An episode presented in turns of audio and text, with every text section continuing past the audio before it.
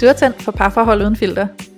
Jeg er Julie. Jeg er seksolog, og jeg har specialiseret mig i tiltrækning, og hvorfor den vi tiltrækker aldrig er den forkerte, og hvordan vi kan bruge parforholdet til at forløse os selv og hinanden. Og jeg er Louise. Jeg er selvværdscoach. Jeg hjælper kvinder med at give slip på usikkerheden, styrke deres selvværd og lære at tro på, de gode nok. Og sammen tager vi filteret af parforholdet.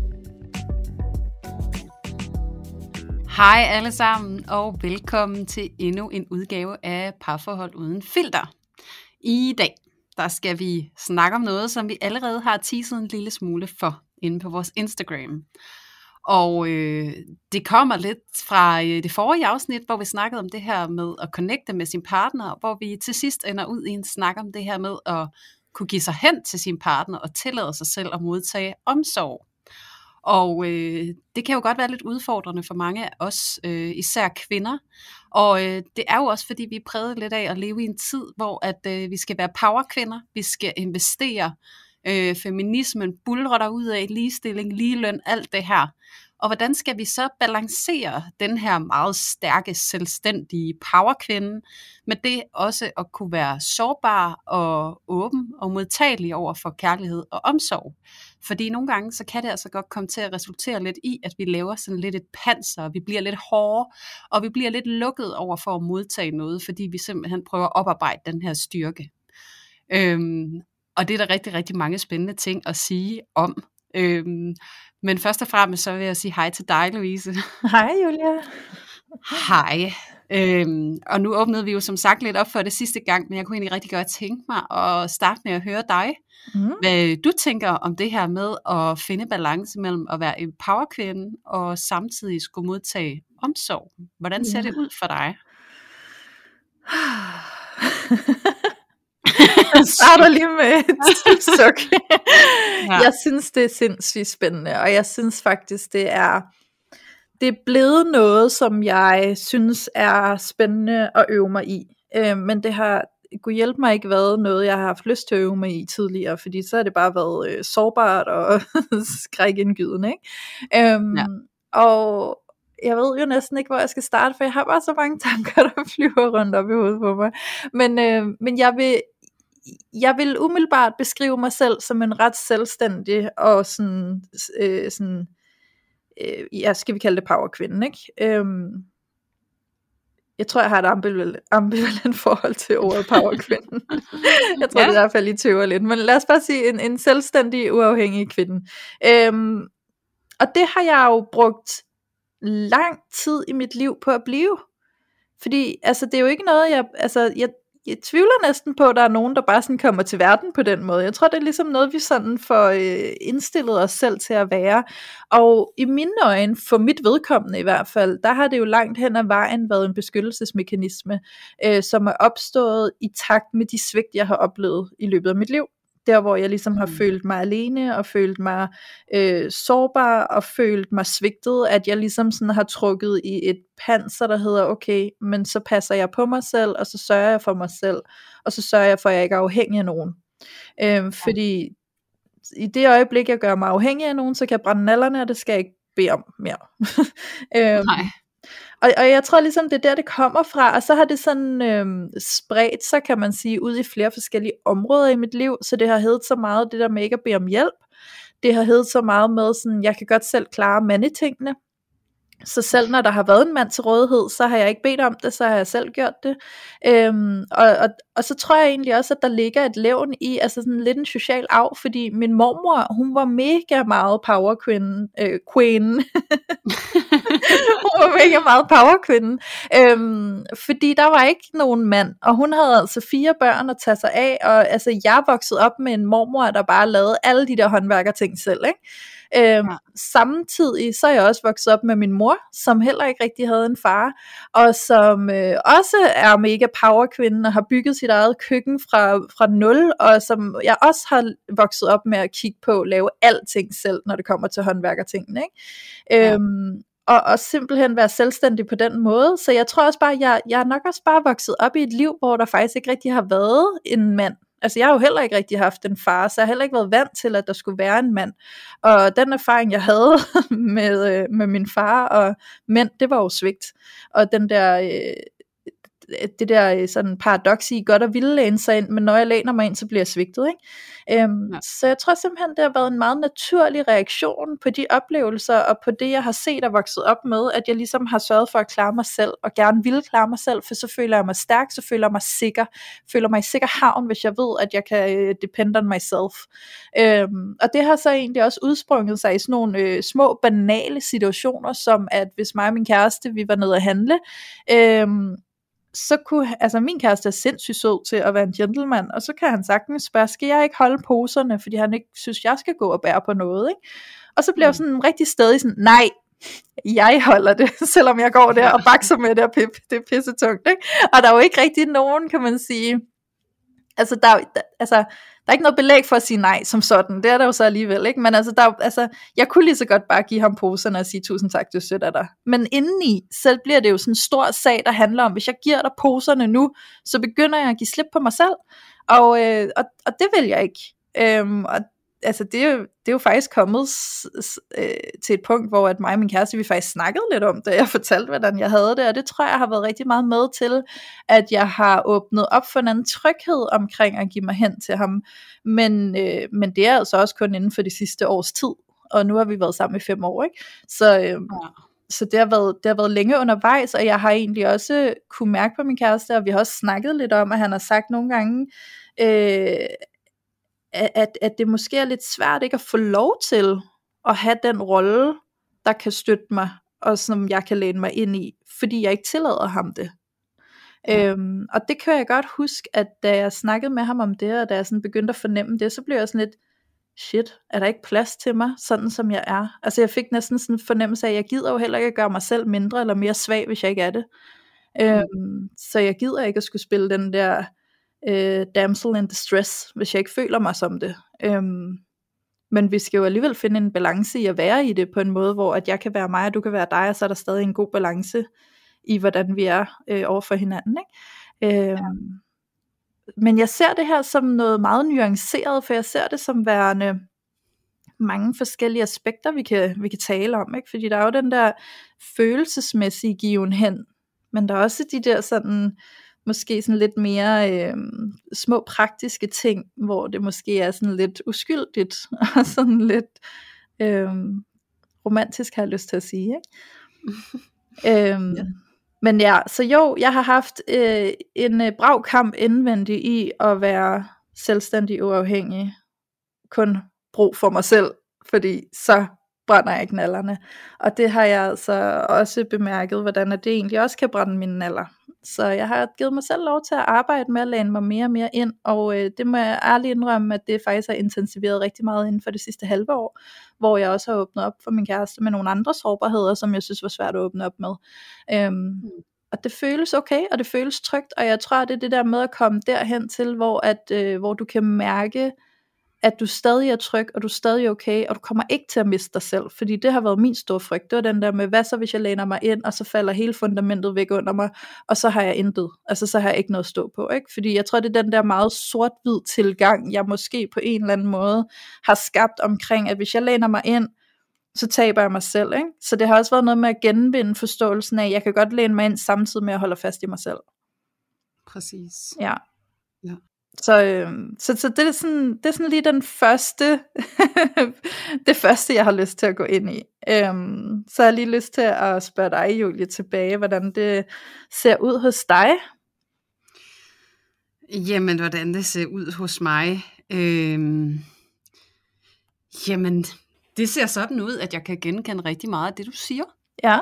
Øhm, jeg er også vokset op med powerkvinder, og det fik jeg jo også lige nævnt her sidst øh, i, i det forrige afsnit, at, øhm, at det her med at kunne give sig hen og modtage omsorg, det er også et kæmpestort tema for mig.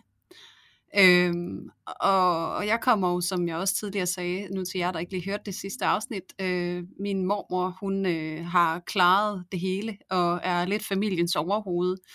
Øh, min morfar, han blev øh, hjerneskadet, da, da hun øh, ja, ret tidligt i deres ægteskab, og de havde to børn, og hun havde ikke rigtig nogen uddannelse, fordi det var ikke rigtig kvindens rolle på det givende tidspunkt. Øhm, så min mormor, hun valgte at gøre det, at hun tog en, øh, en uddannelse, og så endte hun med at blive økonomidirektør øh, i Copenhagen First Center, ja. som var sådan en ret høj stilling. Øhm, og jeg har været meget tæt med min mormor altid, så hun har været sådan en rigtig powerkvinde, og det var min mor også, fordi hun forlod min far, og så var hun enlig mor med tre børn, og havde en rygende karriere, som bare gik derud af. Øhm, og så, øh, som nogle af jer også ved, så, øh, så, skulle, det jo, så skulle det jo blive sådan, at øh, min mor hun også øh, blev syg og blev hjerneskadet. Og så, øh, og så skete der et stort skift fra at være super power kvinde og stærk og øh, provider, til at være øh, lidt mere, ja, i mine øjne, måske svag øh, og lidt mere eksponeret for at skulle modtage omsorg eller støtte fra øh, min stedfar. Ja. Og øh, det er sådan gået slag i slag med, at jeg måske har i, idealiseret øh, min mormors måde at være kvinde på, og min mors måde at være kvinde på, før hun blev syg. Mm. Øh, og så tilsvarende brugt lidt det der billede af min mor efter sygdommen, som lidt sådan et skræmme eksempel på, hvor, øh, hvor frygteligt det kan være, når man er, hvad kan man sige, sårbar og afhængig af, at andre de skal tage sig af en.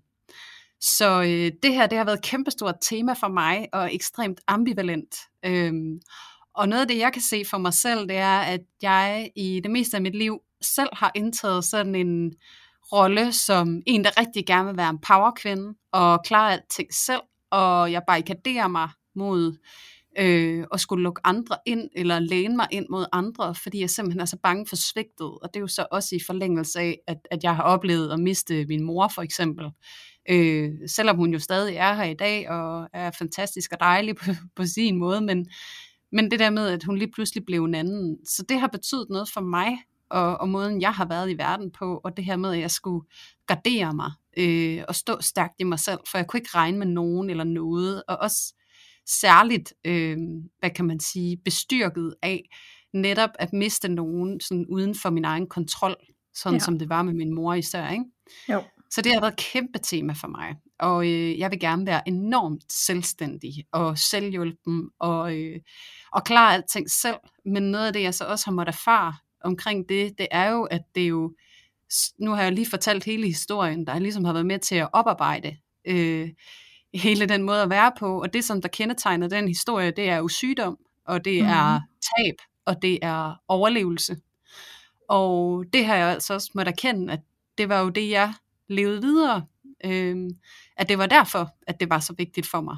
Det var måske ikke så meget vigtigt for mig i sig selv at være selvstændig og stærk og alt det her, men det var meget mere et panser og en ja. overlevelsesstrategi for at kunne klare tingene, og en tvivl på, at hvis jeg ikke er på den her måde, så kan jeg ikke klare det. Mm. Øhm, og med det sagt, så, øh, så lidt ligesom dig, Louise, så vil jeg bare sige, at, at for mig har det været en periode på sidste to og et halvt år, øh, hvor jeg virkelig har, synes jeg, taget et stort skridt ind i at ture læne mig ind i en relation. Ja. Øh, ture og gøre mig selv sårbar. Og jeg kunne også rigtig godt tænke mig, at når vi taler om det her med at skulle modtage omsorg, og samtidig gerne vil være en powerkvinde, at, at vi skal huske at minde os selv om, at, at at være sårbar og læne sig ind i at modtage omsorg, er ikke at være svag eller lille. Det, det er faktisk at være utrolig stærk, og, ja. øh, og tillade sig selv at modtage omsorg fra andre mennesker.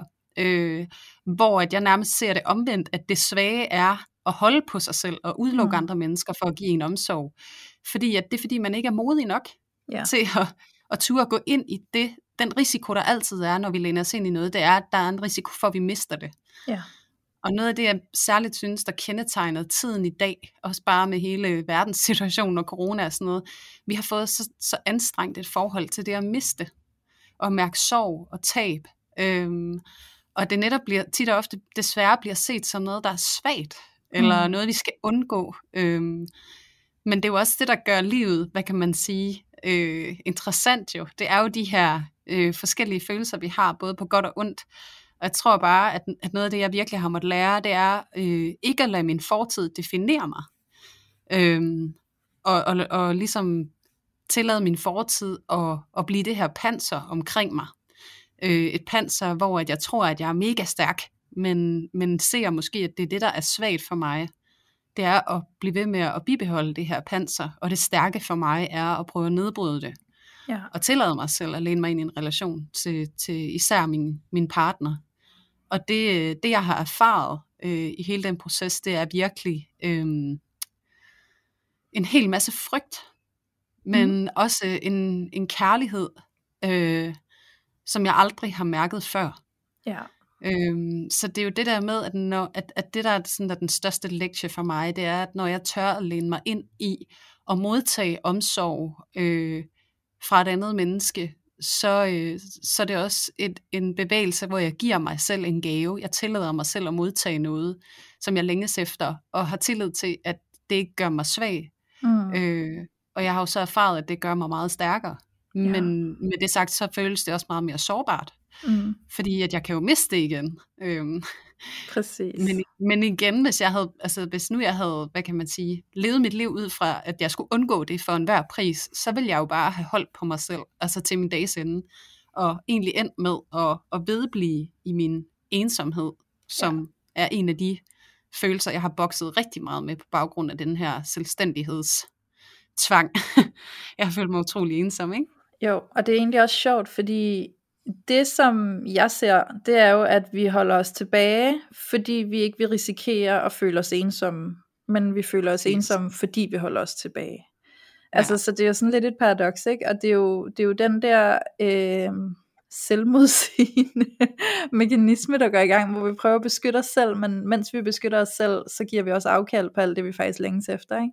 For det er ja, jo så meget, vi ikke får, når vi ikke tør at gå ind i relationen og være hengivende, ikke? Fordi at for, altså for at opnå den der forbundethed, som mange af os gerne ønsker at mærke, når vi er i en relation i et parforhold, og for at mærke den sådan øh, øh, dybe kærlighed og tosomhed, så kræver det jo, at vi tør at stille os sårbare i relationen, og være sårbare over for hinanden. Det, det, det kræver, at vi tør have noget på spil.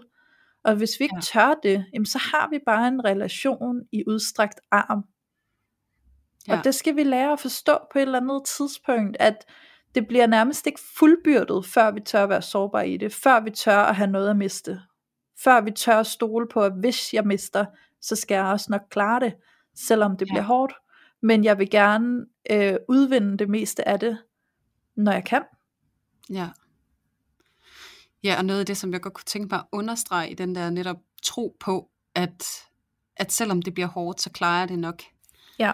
Det er jo altså især for, for, for jer, øh, og for mig selv inklusiv, som er utrygt tilknyttet, der er den der helt fundamentale tro på, at det skal nok gå, og jeg ja. kan godt overkomme konflikter, jeg kan godt overkomme smerte og sorg. Den tro er meget, meget lille. Mm. Øhm, så den tro på, at du kan overkomme det, og det ikke er lige med den visse død, øh, det er rigtig, rigtig svært for nogen, der er utrygt tilknyttet, hvor at modsvarende dem, som er trygt tilknyttet, de har nemlig den der fundamentale tro på, at jeg kan godt klare det. Altså, modgang, det klarer vi. Ja. Det er fint, det skal nok gå, det bliver rigtig ubehageligt, jeg bliver godt nok ked af det, og det kommer til at gøre rigtig, rigtig ondt, men jeg ved, jeg kan klare det.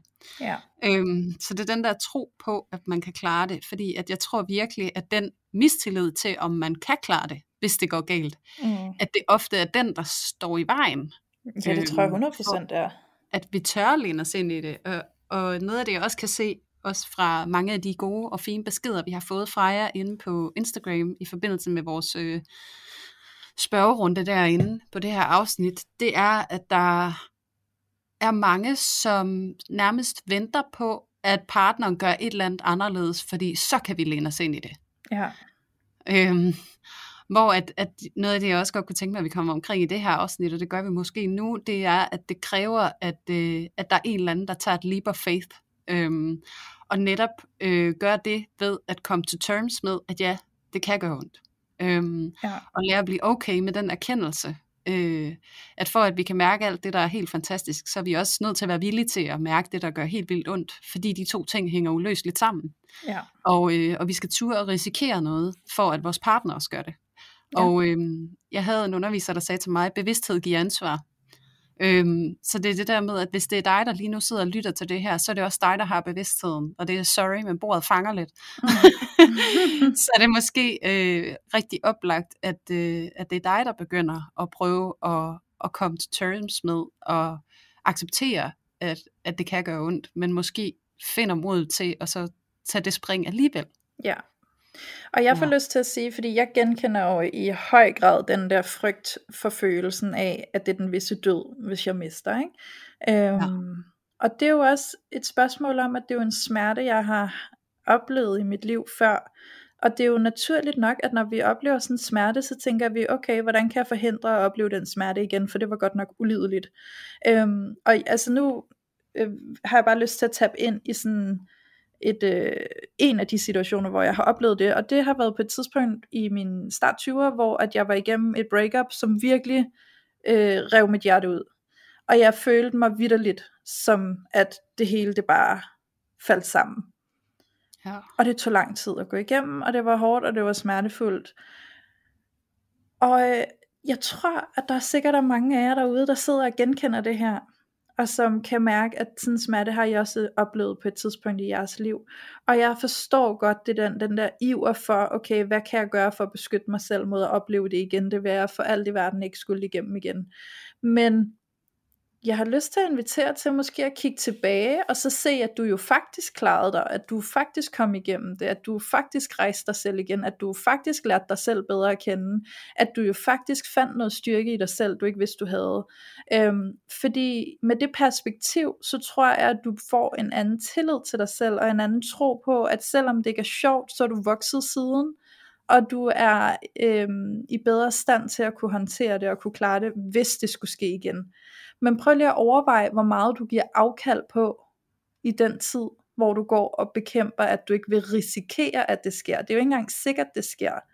Men bare for at sikre dig, at det ikke sker, så går du og giver afkald på så meget nærhed og kærlighed. Ja. Det er virkelig en god reminder, fordi at det kan være så øhm, selvdestruktivt. Ja. Øhm, og det er jo lidt den der med, at det vi skal forstå, når vi skal være store og stærke og kunne det hele og klare os selv, øhm, det er jo også, at tit og ofte i den proces, så kan vi jo godt øh, komme til at fornægte os selv øh, omsorg mm. og, og nærhed, fordi vi skal være så mega selvstændige. Ja. Og det er virkelig ikke særlig selvkærligt. og det er også noget, det vi har snakket om, Louise, det er det her med, hvordan kan jeg være mere selvkærlig. Øhm, ja. Og jeg tror helt sikkert, at en af de veje til det, det er at tillade dig selv at være mere tilgængelig. Ja. Øh, om det så er over for øh, dine veninder, eller din familie, eller over for din partner. Det, det kan være så destruktivt, hvis det er, at vi går og holder rigtig meget på os selv for at undgå smerte. Og, og mennesket er jo sådan indrettet, at vi gør rigtig, rigtig meget for at undgå smerte. Øhm, det er også der hele konceptet at være konfliktsky, det kommer sig af, og det er vi jo også rigtig, rigtig mange, der er. Øh, det er simpelthen at prøve hele tiden at undgå og navigere uden om alt det her smerte, vi potentielt kan komme til at opleve. Øh, men særligt i en kærlighedsrelation til, til vores partner, der kan vi virkelig komme til at gøre selv en kæmpe bjørnetjeneste ved, ved at holde for meget på os selv. Og det er et kæmpe tilløbsstykke øh, at turde at give afkald på noget af den kontrol, og turde at vise sig selv som sårbar, og især fordi, at der jo er en risiko for, at vi ikke bliver mødt i det, eller mm. grebet i det. Og særligt hvis det er noget, der er meget uvandt for os, så kan I jo godt have, komme til at få en, øh, en oplevelse af, at I måske gerne vil prøve at åbne mere op for jeres sårbarhed, men at I bliver afvist af jeres partner. Øhm, for noget af det, jeg også ser, der sker, det er jo også tit, hvis man har mødt hinanden, og man har solgt sig selv som sådan en rigtig stærk powerkvinde, ikke? Ja. så er det lige pludselig måske sådan lidt følelse af, at man har været kunstig, eller man har været fake, eller man skal afsløre sig selv. Øh, og når man gør det, så kan man være i tvivl om, kan han egentlig stadig holde af mig? Ja når jeg ikke er det her, som han har købt? Altså ja. sådan, er det falsk varebetegnelse, eller hvad er det? ja. Og den tvivl om, om de må kan rumme det, eller har lyst til at være sammen med en med, med det aspekt også, ja. det kan jo blive utroligt selvdestruktivt. Og der vil jeg bare sige, at, at der er man altså tit og ofte bare nødt til, hvis man netop skal være øh, stærk og passe på sig selv, som jo dybest set er intentionen bag hele det her powerkvinden-begreb, så, så er man nødt til at tillade sig selv at, at ture, og læne sig ind i det, og så tage, hvad der sker på en eller anden måde, fordi det er virkelig ukærligt over for en selv, og så holde på sig selv i den illusion om, at han sikkert ikke, eller hun sikkert ikke kan holde af mig, hvis jeg også er sådan her. Ja. Men det I skal vide, det er, at det som du har solgt dig selv som, hvis vi nu taler ud fra det her scenarie, det er jo din maske. Og hvis at du ikke øh, helt er med på det, så gå tilbage og lyt til afsnittet omkring skygger. Øhm, fordi at I har jo købt hinanden på masken på mm. det der øh, performance, det som I er udad til. Ja. Og så er der alt det, jeg er indad til. Og det, jeg er indad til, det er ofte fuldstændig i modsat kontrast til det, jeres maske er. Mm. Og det er tit og ofte det der skygger, som vi også kalder dem, det der er indad til, som man er nødt til at vise lidt af, når man skal læne sig ind i en relation og turde modtage omsorg på det. Og det er jo så sådan noget indrettet, at de skygger, som, øh, som I har, er også noget, som jeres partner vil reagere rigtig meget på. Ja. og det er jo derfor, I har tiltrukket hinanden. Så det er bare sådan et øh, selvmodsigende forhold, hvor at der er rigtig, rigtig mange ting, rigtig mange følelser og reaktioner og traumer og fortællinger og historier, alt muligt på spil, som vi på en eller anden måde skal deal med ja. i hele den der proces, hvor vi skal tørre og læne os ind i relationen til hinanden. Mm. Og det er også bare ligesom sådan en, øh, nu sagde du også, Louise, at især det sidste halve år har du arbejdet på ligesom at, at åbne mere op og tillade dig selv at være mere øh, hjælpeløs, hvis vi skal bruge det term. Ja. Øhm, og tilsvarende har jeg jo gjort det også de sidste to og et halvt år. Ikke? Øh, og det har fandme også krævet, at jeg skulle vise nogle sider af mig selv, øh, som jeg ikke selv kunne elske. Mm. Øh, for det er jo tit der, hvor vi har brug for omsorgen fra den anden. Det er jo fordi, vi kommer i kontakt med noget, vi ikke selv kan finde ud af at holde af. Ja. Øhm, noget, der er svært. Og så turde vise de sider, øh, tillade ens partner at reagere, eller blive overrasket, eller sådan, gud, jeg troede slet ikke, du var sådan. Ja. Det kan jo gøre os utrolig skrøbelige og, øh, og i tvivl om, om de kan holde af os. Ja. Fordi vi ved jo godt dybest set, at vi også er sådan her, selvom vi ikke nødvendigvis er stolte af det. Men, men det er jo det, der er øvelsen. Det er at turde gå med det, og Ja. vise det. Øhm, og tillade den anden også at øh, imødekomme det. Ja, præcis. Og dermed har jeg egentlig også lyst til at forlænge med en invitation til dem af jer, der er singler, der lytter med, fordi det ved vi, at der er mange af jer, der også er. Og det er mega fedt, at I også lytter med og er sindssygt nysgerrige på jer selv. Men hermed også en invitation til jer om at øh, gå mere autentisk ind i en relation næste gang, du går ind i et nyt parforhold. Øhm, Ja. Fordi der vinder du altså noget på at ture at være mere af dig selv fra starten af. Øhm, og jeg har lyst til sådan at komme med et eksempel netop på det der med, når det er, at man begynder at smide masken, fordi det gjorde jeg for min kæreste sådan her, den, altså for nylig, hvad kan man sige, inden for det sidste halve hele år, har jeg øvet mig på det, øhm, og har opdaget, at øhm, der sker, at der skete en, en, øhm, en sådan bestemt dynamik, så øh, lad os lige antage, at jeg er sårbar. Der sker noget inde i mig, der er sårbart. Jeg trækker mig en lille smule. Jeg bliver ked af det. Øh, min kæreste, han, han bliver sådan øh, afvigende. Altså som om, at han øh, afviser mig en lille smule. Og jeg bliver endnu mere ked af det, for jeg har, jeg har lyst til at blive omfavnet. Jeg har lyst til at blive mødt i min sårbarhed. Men han trækker sig væk og virker afvisende. Og det der så sker, det er, at sådan relativt nyligt, så gør vi også en opdagelse. Og den opdagelse, den er, at han tror, det er hans skyld, jeg er ked af det. Og den skyld, den bliver han, øhm, hvad kan vi sige, den har han ikke lyst til at have på sig. Og så bliver han, så bliver han sådan tilbagetrukket, fordi han kan ikke helt nødvendigvis, han kan ikke nødvendigvis lige se sådan, hvorfor er det min skyld, du er ked af det. Og jeg har ikke på noget tidspunkt sagt, det er din skyld, du er ked af det. Det er bare sådan en automatisering, der sker inde i hjernen, inde i tankerne, sådan, okay, hun er ked af det, det må være min skyld, og jeg skal ikke have skyld for noget, for det er ikke min skyld, og så videre, ikke?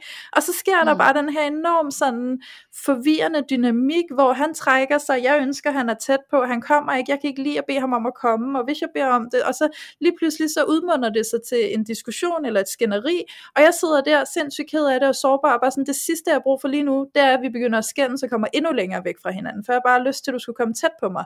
Men det jeg gerne vil frem til, det er, at det her, det ser jeg som sådan en meget naturlig reaktion på, at jeg jo har vist mig fra en helt anden side. Jeg har vist mig fra den der enormt stærke, selvstændige, øh, selvsikre side. Så det der med at se mig som værende sårbar på den måde, og have brug for ham på den måde, det er jo uvandt. Den side af dig er jeg jo ikke bevidst om, du også har, for du har ikke vist mig den. Og nu viser du mig den, og så bliver jeg forvirret over, hvad den betyder, og så tror jeg, det betyder, at du er sur på mig, eller mener, det er mig, der er noget galt med, at, det er min skyld, du er ked af det, og det kan jeg ikke lige se, det er, og så, så øh, beskytter han sig lidt, ikke? Øhm, Ja. Så da vi endelig sådan fik hul igennem til, at jeg opdagede, at det var det, der skete inde i ham, og han opdagede, hvad der skete inde i mig, så var det sådan, Nå, okay, altså så det hele var jo baseret på en stor misforståelse af, hvad vi troede, at det hele betød. Ikke?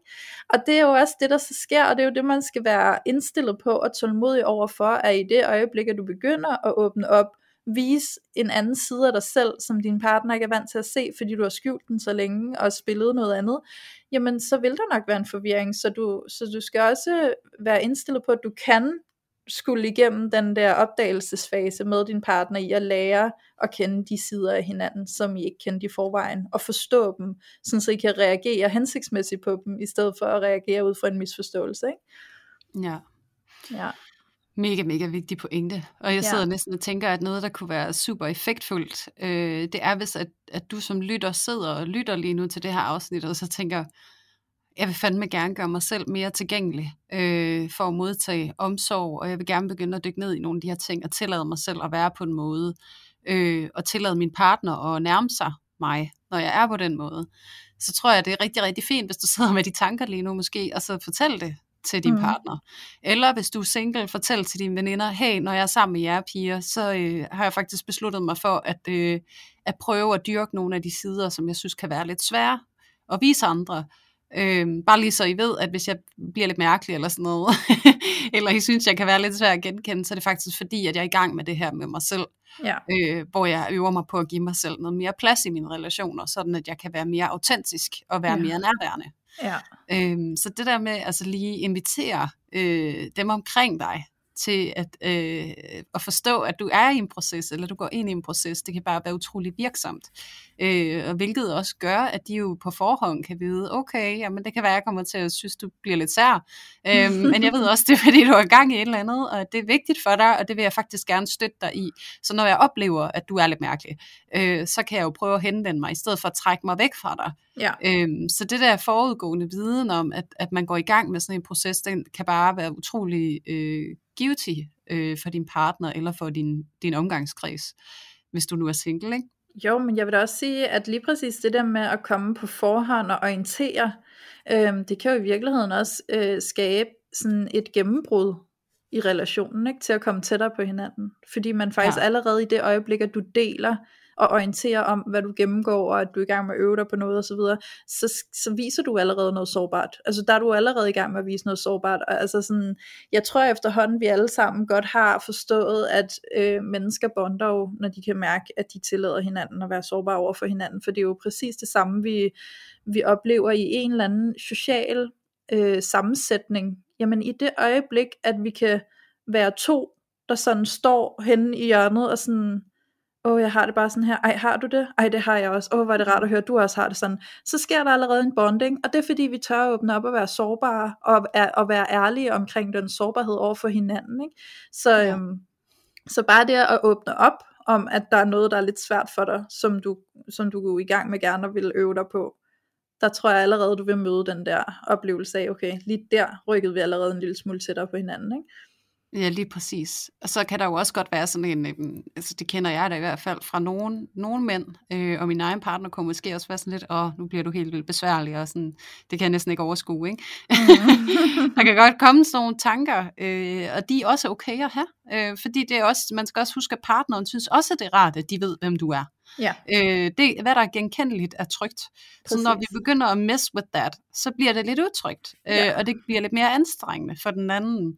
Så derfor så, at øh, hvis du kommer og fortæller din partner, at du har tænkt dig at gå ind i den her proces med dig selv, øh, så kan det også være rigtig, rigtig fint at fortælle, hvorfor du gør det. Altså, hvad ja. er dit formål med at gøre det? Så hvis du ligesom er der det til, og det er jo at starte med at tage ansvar og sige, ved du hvad, jeg er nødt til at tage ansvar for, at jeg kan mærke, at jeg holder på mig selv, jeg holder igen, øh, jeg bliver lidt fraværende i vores relation.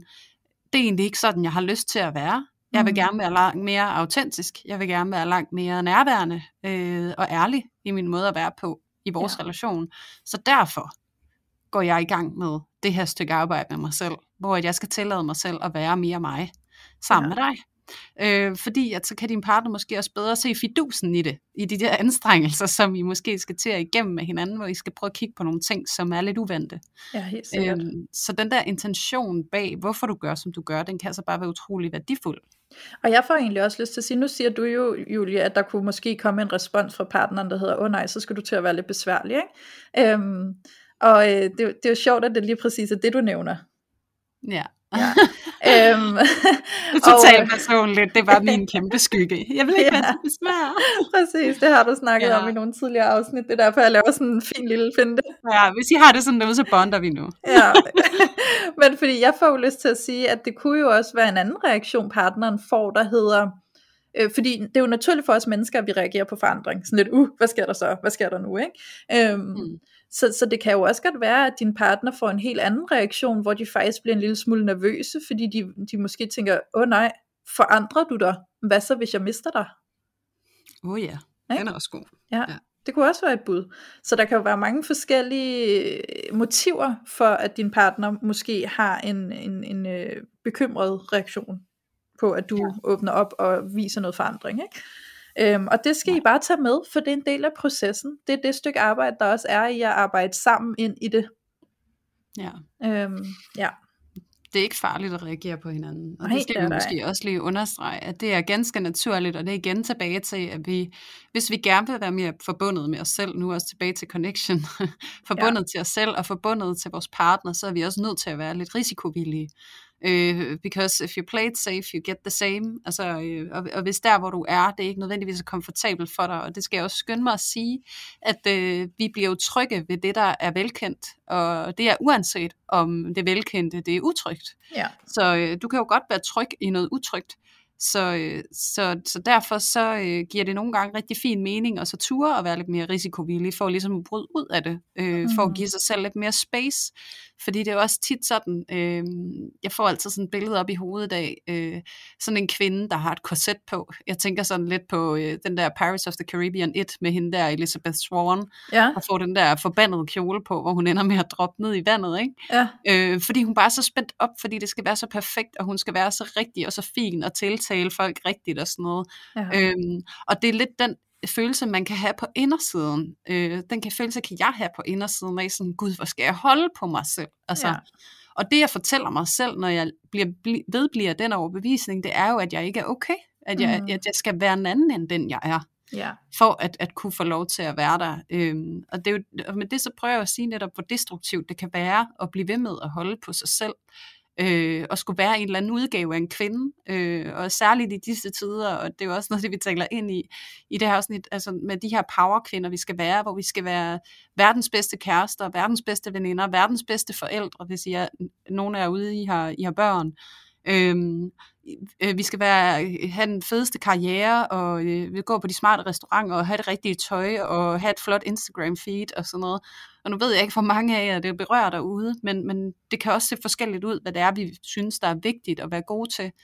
Men altså aldrig nogensinde før har der været så stort et ydre pres på, øh, hvordan kvinder de skal være super og stærke og selvstændige i alle livets øh, facetter. Ja. Så jeg tror bare lige nu mere end nogensinde, så har vi virkelig også brug for netop at tage det der forpulede korset af og give os selv noget plads. Og det der korset, det er jo ikke som sådan en, det er patriarkatet, der holder os nede. Jeg synes i langt højere grad, det er kvinder selv, der holder os lidt nede, ikke? Øh, fordi vi har alle de her krav og forventninger til os selv, og hvordan vi skal være stærke og selvstændige. Øh, ja. Så der kan virkelig, virkelig være en gave i at så ture og give sig selv lidt mere space.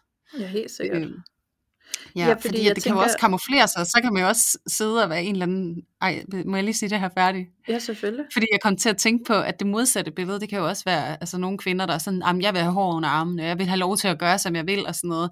Men der skal man også huske, at egoet, det kamuflerer sig jo bare i ny indpakning. Ja, ja. Så det kan jo lige så meget være sådan en, jeg skal være den her meget frigjorte kvinde. Det kan ja. være et lige så stærkt image at skulle opretholde, mm. hvor man sådan, nå, jeg må ikke være lidt forfængelig, eller jeg må ikke, eller jeg skal jo være, have de her stærke holdninger. Ja. Så det er bare det der med for at eksemplificere, at det ser ikke ud på en måde, den her mm-hmm. måde, vi kan undertrykke os selv på, eller presse os selv på, på indersiden.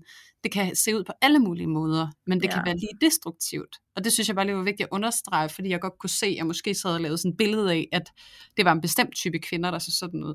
Ja, så det handler mere om at mærke ind i, hvad, hvad er det for en måde, du portrætterer dig selv?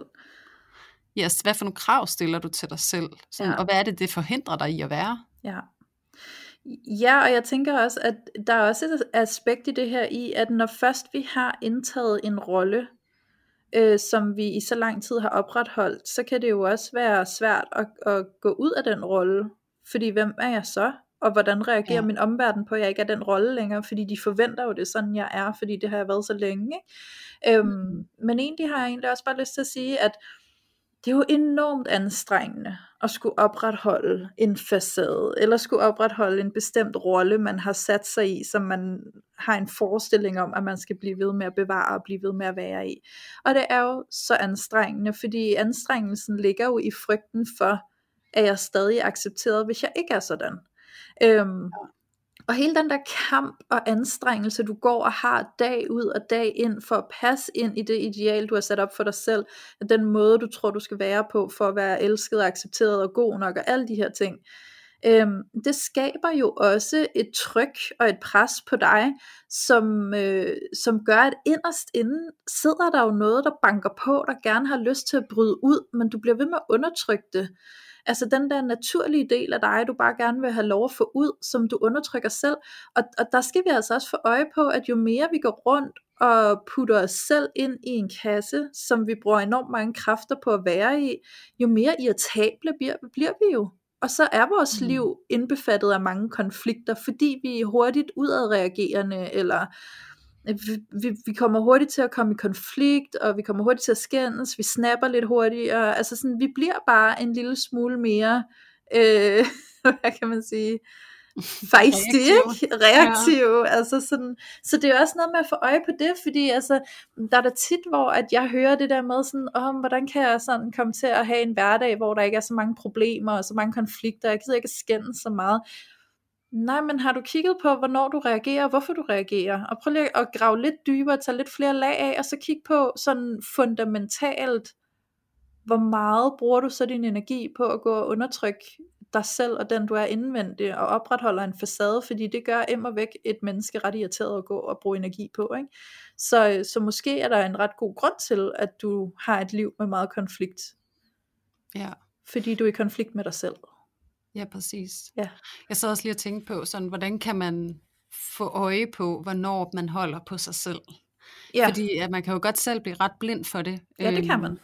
Og noget af det, som, som jeg har øh, benyttet mig af, som har virket rigtig godt, det er alle de relationer, eller alle de sammenhænge, jeg skal deltage i, hvor jeg føler, at sådan, åh, jeg overgår det næsten ikke. Ja.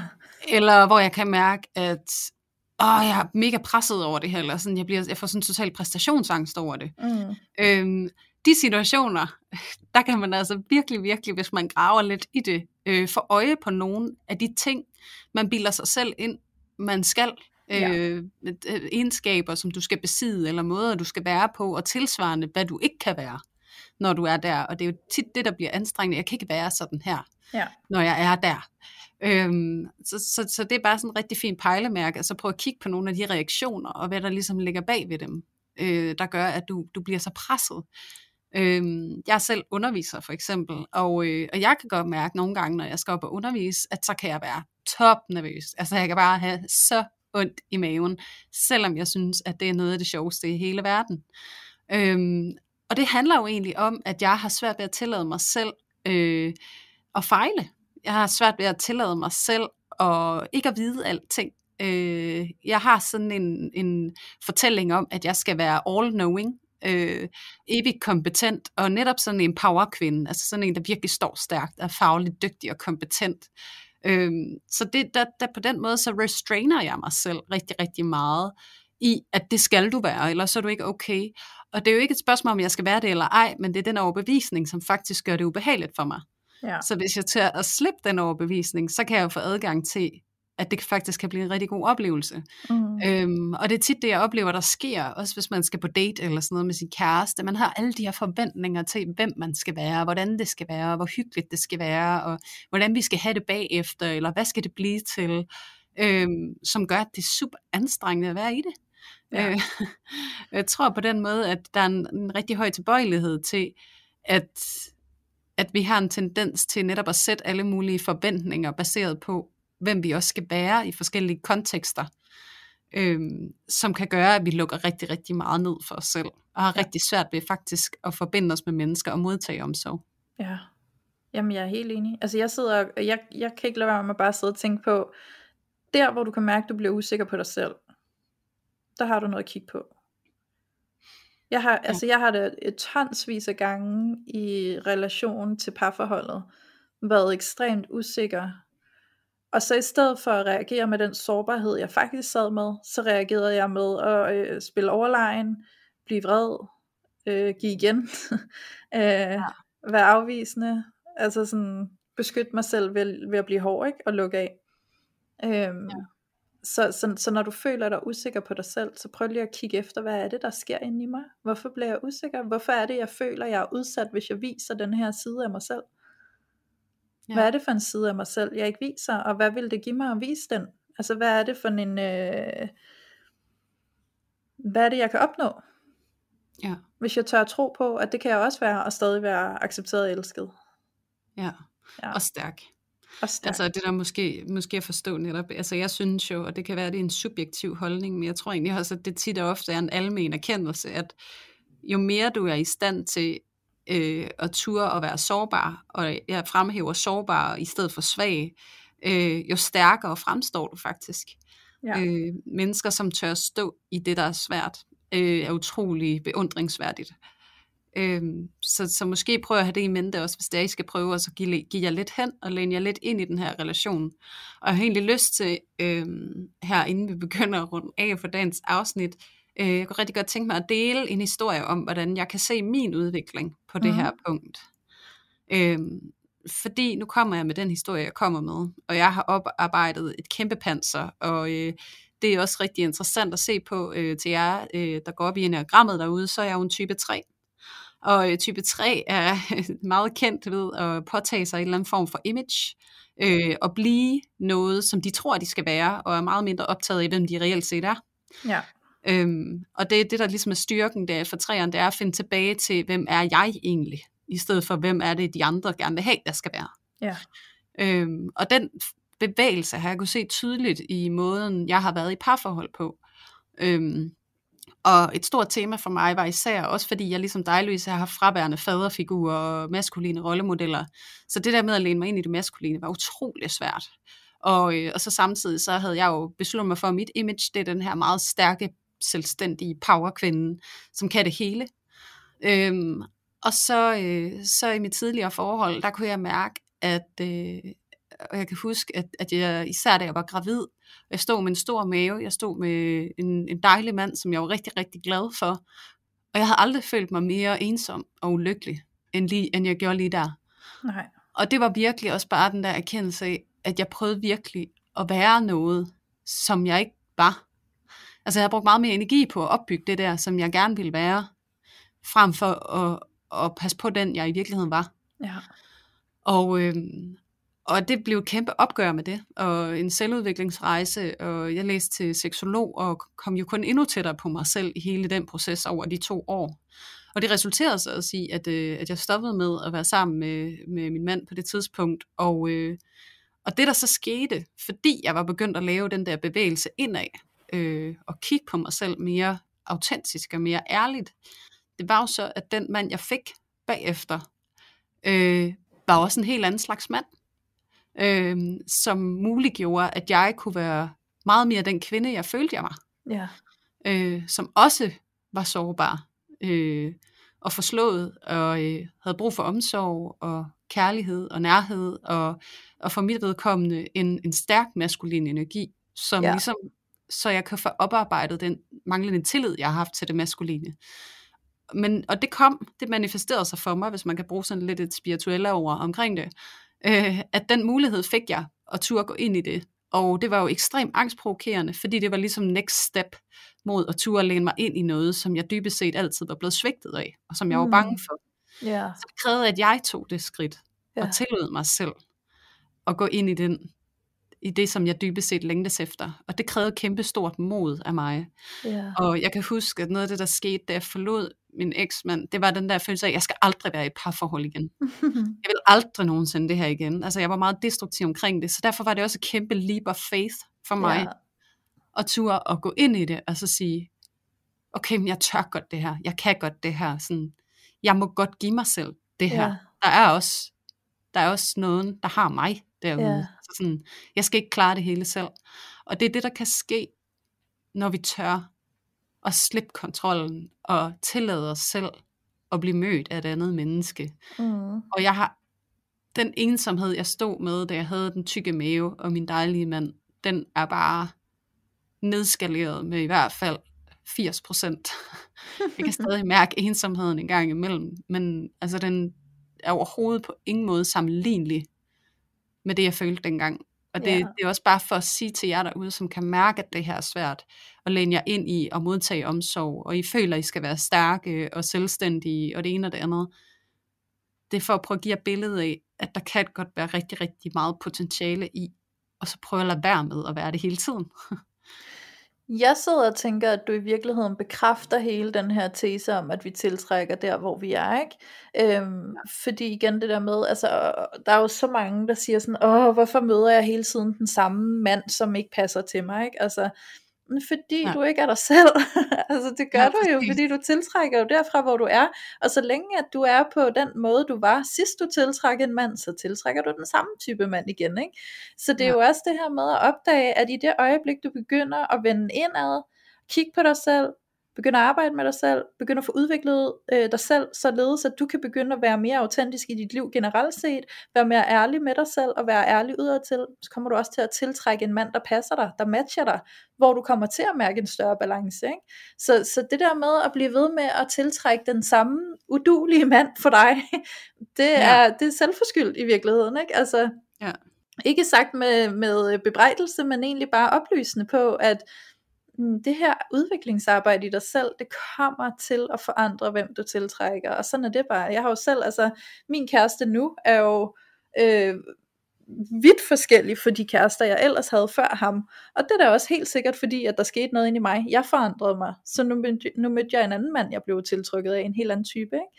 Og Ja. øh, det havde jeg sgu da aldrig nogensinde troet, hvis du havde fortalt mig det for, skal vi sige, otte år siden, eller sådan noget. Så havde jeg da aldrig troet, det var den type, jeg skulle sidde sammen med og være glad sammen med. Så er der bare rystet på hovedet og sagt, ej, hold dog op, ikke? Altså mig og min Ja. kæreste, vi griner jo tit af, sådan, hvis vi havde mødt hinanden i vores unge 20'ere ude i byen på diskoteket, så havde vi jo gået forbi hinanden og slet ikke enset hinanden, eller også så havde vi stødt ind i hinanden og tænkt, hold kæft, hvor er du bare en taber, ikke? Øhm, og nu sidder vi her den her dag sammen, og faktisk har det skide godt og er glade sammen, og slet ikke havde forventet, at det var, at det var sådan, det skulle se ud for os.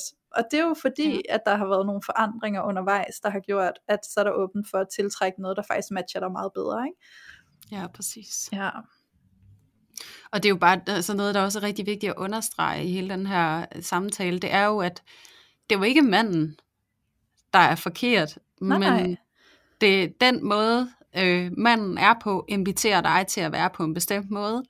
Øhm, og det er lidt dig selv, der definerer det, fordi det er det der med, hvem har du besluttet dig for at være, jamen så render du ind i noget, som vil be- blive ved med at bekræfte dig i, at det er det, du er. Ja. Og igen, så kan det jo være noget, der dybest set er utrygt for dig, men du er tryg i det utrygge. Ja. Og noget af det, jeg kunne mærke med min forrige partner, det som de inviterede mig til at være, det var den her meget selvstændige, stærke kvinde, som også var utrolig ensom. Ja. Fordi jeg var jo selvstændig og stærk, fordi at det havde jeg været nødt til at være, fordi der ikke var nogen. Ja. Og hvis jeg bare var fortsat i den rille, og ikke havde kigget ind af, og prøvet at tage vare på mig selv, og være kærlig omkring mig selv, så havde jeg jo fortsat i den rille. Og det ville jo have været frygteligt, altså set i bagspejlet, ikke? hvis at mit liv skulle have set sådan ud, at jeg Ja. havde, fortsat ned ad den vej øh, til min dages ende. Jeg er så glad og taknemmelig for, at jeg begyndte at tillade mig selv at være mere af det, jeg, alt det, jeg også er, men som var blevet pakket væk, fordi at det var der ikke lige plads til. Og det er, jo Mm. det, der, det er jo den erkendelse, vi skal komme til, at vi skal lære at skelne imellem, hvad der var, og hvad der er. Og i forhold til, hvad der var, hvad var det så for nogle strategier, jeg oparbejdede, sådan at jeg kunne klare det? Mm. Og har jeg reelt set brug for dem nu, der hvor jeg er? Ja. Eller er det noget, som gør mit liv dårligere? Øh, fordi for mit vedkommende, så gjorde det mig jo ensom. Ja. Fordi jeg havde trukket mig ind i mig selv. Jeg havde barrikaderet mig selv. Jeg havde passet på mig selv, fordi det var Ja. nødvendigt. Men at jeg blev ved med det ind i mit voksne liv og i mit parforhold, det var jo ekstremt destruktivt. Mm. Så, så det er virkelig det der med at få øje på, at, at, at finde ud af, at den der stærke powerkvinde, øh, nu har vi valgt at bruge den terminologi, men hvis den der stærke powerkvinde, hvordan er hun stærk? Hvad er stærkt, og hvorfor er du det, og hvem er det, du tror, du skal være, Ja. For at være stærk? Ja, fordi jeg sidder faktisk lige nu og kommer, øh, kommer i kontakt med, at på det tidspunkt i mit liv, hvor jeg var allermest hård, altså hård type, ikke? Ja. Øh, allermest sådan, hvad jeg ville kalde dengang, sådan lidt mere sådan noget stærk, ikke? Øhm, det var jo mm. også den tid i mit liv, hvor at jeg var allermest tiltrykket af de der hårde typer i mænd, ikke? Altså de der sådan bad boys, ikke? Altså de der, hvor jeg tænkte sådan, det der, det er en mand, der sådan, han kan passe på mig, ikke? Og sjovt at tænke, øh, hvor ironisk det er, at der, hvor jeg selv spillede allermest hård, der længtes jeg allermest efter en, der også var hård. Ja. Ikke? Altså sådan, jeg, føl, altså jeg spillede stærkt, og jeg søgte noget stærkt, fordi at den der øh, øh, øh, stærke attitude der, den var jo ikke ægte. Det var jo bare mm. et panser, det var jo bare et beskyttelsesfilter, så inde bag det, der sad jo den her enormt skrøbelige lille pige, der bare gerne ville holdes om, og forsikres om, at alt var okay, ikke? Og det, det troede jeg jo så, at jeg tilsvarende kunne få over hos ham der, der stod var en bad boy, der lignede en, der kunne klare hele verden, ikke? Og inden under hans filter, der lå jeg også bare en lille dreng, der var sårbar, ikke? Altså, ja. så det er jo også bare så, det er bare så sjovt at få øje på, og den dag i dag, hvor at jeg er jo stærk på en anden måde i dag, jeg er stærk på en helt mere sådan stille og rolig måde, eller hvad man skal sige, på en mere sund, balanceret måde, hvor der også er plads til at være noget sårbarhed, jamen så har jeg tilladt mig selv, eller ikke tilladt mig selv, men så er jeg blevet tiltrukket af en mand, der er en helt anden type, som netop kan stå i den balance med mig. Ja. Og det er bare så spændende at få øje på det, fordi det er sgu ikke altid, vi selv ser det som du også sagde, Julie, vi kan jo blive blinde for os selv, ikke? Men jeg håber, at, øh, at vores beretninger kan inspirere og åbne op og give nogle åbenbaringer for nogle af jer, der sidder derude, som er i den her proces af at opdage jer selv. At I måske kan øh, finde jer selv i nogle genkendelser, eller det kan inspirere til at få øje på jer selv på en anden måde, ikke? Ja, så I kan få lidt øh, balance i at være selvstændige, stærke øh, individer, og så samtidig også øh, ikke komme til at frarøve jer selv den omsorg ja. og den nærhed, øh, som der er med, med et andet menneske, fordi det er altså hurtigt det, vi kan komme til, hvis at vi er øh, stærke på sådan en rigtig martyr måde, ikke? altså jo. hvor det er en overlevelsesmekanisme, og det ikke er et bevidst valg, vi tager.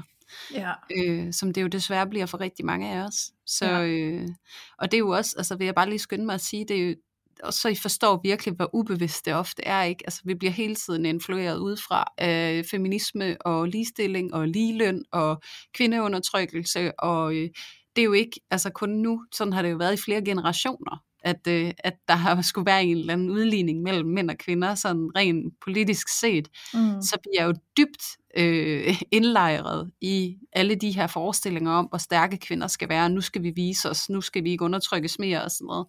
Så det er også bare for at sige, at det kan bare ligge utrolig latent i rigtig mange af os, at vi skal have paraderne oppe og være kampklare og, og også mere end hvad godt er nogle gange, især i, i vores nære relationer til vores partner og sådan noget, der er det altså ikke altid så godt at være oppe på barrikaderne. Nej. Der er det rigtig, rigtig vigtigt, at vi kan, vi kan tage paraderne ned og turde læne os ind i den der nære relation og den sårbarhed, som følger med. Ja. Ja. Helt sikkert. Ja. Og med de ord, skal vi så til at runde af? ja, det tror jeg, vi skal. Det tror jeg også, vi skal. Ja. Og så kunne jeg bare rigtig godt tænke mig lige at sige tusind tak til jer, som allerede har været inde og skrive en anmeldelse og give os nogle stjerner inde på Apple Podcast.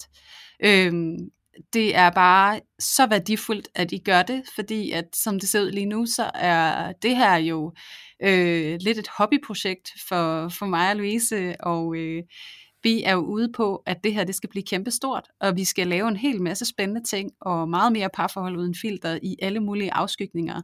Og der kan I altså bare hjælpe os rigtig meget, ved I går ind og giver os nogle stjerner og skriver en anmeldelse, fordi det gør så at vi rykker længere op på de her lister, så endnu flere de kan opdage os og komme til at lytte med. Og jo mere vi vækster, jo større muligheder har vi altså for at blive ved med at videreudvikle det her univers, så det vil vi bare være super taknemmelige for, hvis I vil.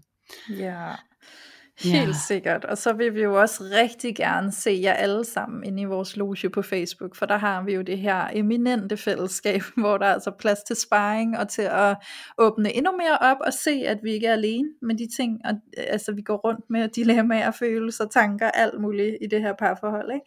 Så, øh, ja. så kom ind i vores loge på Facebook. Du kan øh, enten øh, lige scroll op i toppen ind i Spotify, så ligger der et direkte link ind til lotion, og ellers så går du bare ind på Facebook og søger på parforhold hashtag uden filter, lotion. Yes. Ja. Det er et eminent sted at så tage paraderne ned, skulle jeg hilse at sige. Ja, det er det bestemt. ja, for der er virkelig nogle fantastiske mennesker derinde, og der kommer flere og flere til hver eneste uge, og det er også bare helt vidunderligt at se, hvor mange dedikerede mennesker I er derude, som gerne vil være med til at, at tage filteret af parforholdet, og jeg vil næsten sige aftabuisere det en smule, så det ikke behøver at være så forbandet perfekt, øh, at vi skal gå i en eller anden fortælling om, eller illusion om, at det bare er så nemt for alle andre, og det er bare mig, der er noget galt med, eller det er bare os, der ikke kan finde ud af det. Yeah. Det er så kæmpe stor værdi, I tilfører øh, hinanden og hele det her community, når det er, I deler ud af jer selv, og, øh, og sparer med hinanden og byder ind med, med alt det, I selv går og oplever og føler, altså sådan, så vi netop kan få den her spejling med hinanden, og få, få det hele lidt gør det hele lidt lettere fordøjeligt. ja, lige præcis. Det er så rart at mærke, når vi kan se, at vi ikke er alene. Ja. Så og så vi lidt mere normale. ja, og tak for det. Ja. øhm, og en sidste lille anbefaling, inden at vi siger farvel og tak for i dag, det er, at I selvfølgelig som altid rigtig gerne må også gå ind på vores Instagram-profil og følge os. Det vil vi også sætte utrolig stor pris på. Det er også derinde, hvor vi spørger ind til jer og laver afstemninger i forhold til, hvad de kommende afsnit skal handle om, og spørger om emner til afsnit. Og tilsvarende, det er der I mulighed for at stille jeres øh, spørgsmål, hvis I har nogen, som I gerne vil have, vi tager op og vender her i afsnitten også ja. så skal I derind. Og I er hjertens velkomne til at tage et billede og lægge i jeres story, hvor I tagger os, så at vi kan se, hvad det er, I går og laver, når I lytter til os. Og det giver selvfølgelig også alle mulige andre muligheden for at få øje på os og opdage os. Så det er I meget velkomne til, og det vil glæde os så helt utroligt meget. Og vi deler selvfølgelig alle jeres stories ind på vores Instagram. Ja. Ja. Ja. Og med de ord, tak for i dag, Louise. tak for i dag, Julia. det var en kæmpe fornøjelse, og øh, tak til alle jer, der har lyttet med, fordi I endnu engang har været med til at tage filteret af parforholdet.